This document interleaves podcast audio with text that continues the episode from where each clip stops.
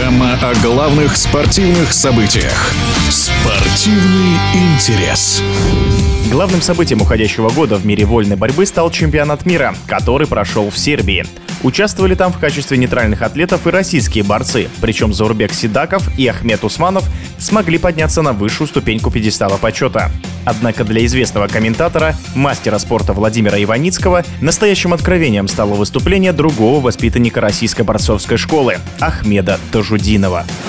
Если говорить о вольной борьбе, то, конечно, вот это э, новое явление в полутяжелом весе, российский и бахрейнский борец Ахмед Тажудинов. 20 лет парню, выиграл все, выиграл у всех, выиграл мощно, ну просто прибил Кайла Снайдера, американца, олимпийского чемпиона на чемпионате мира. По-моему, это четвертьфинал был, да и в итоге броском на лопатке его припечатал, хотя там и так был с явным преимуществом. Выиграл он у капитана нашей сборной Садулаева, но мы все знаем, что травма шеи но так как он боролся, поединок был бы очень непростой. Парадокс в том, что этот молодой парень, мальчишкой пришел в школу Садулаева. Там несколько лет назад, и есть знаменитая фотография в интернете, где он таким маленьким червячочком стоит рядом уже с олимпийским победителем Садулаевым, своим кумиром. И вот в этом году он своего кумира обыграл. Да, все ждут матча реванша, но у меня ощущение, что это рождение будущего победителя Олимпийских игр. Он выиграл чемпионат Азии, уверенно прошел все турниры, причем мощная атакующая борьба очень нравится. Так что вот это, наверное, в вольной борьбе факт такой. Ну и для нас интересный появление парня, за которым будут следить. Естественно, российские поклонники будут болеть за этого парня. Сейчас спорт очень стал таким в связи с огромным количеством переходов,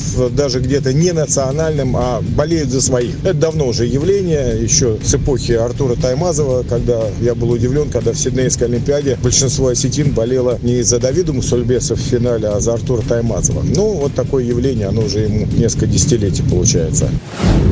Это было мнение спортивного комментатора Владимира Иваницкого. Спортивный интерес.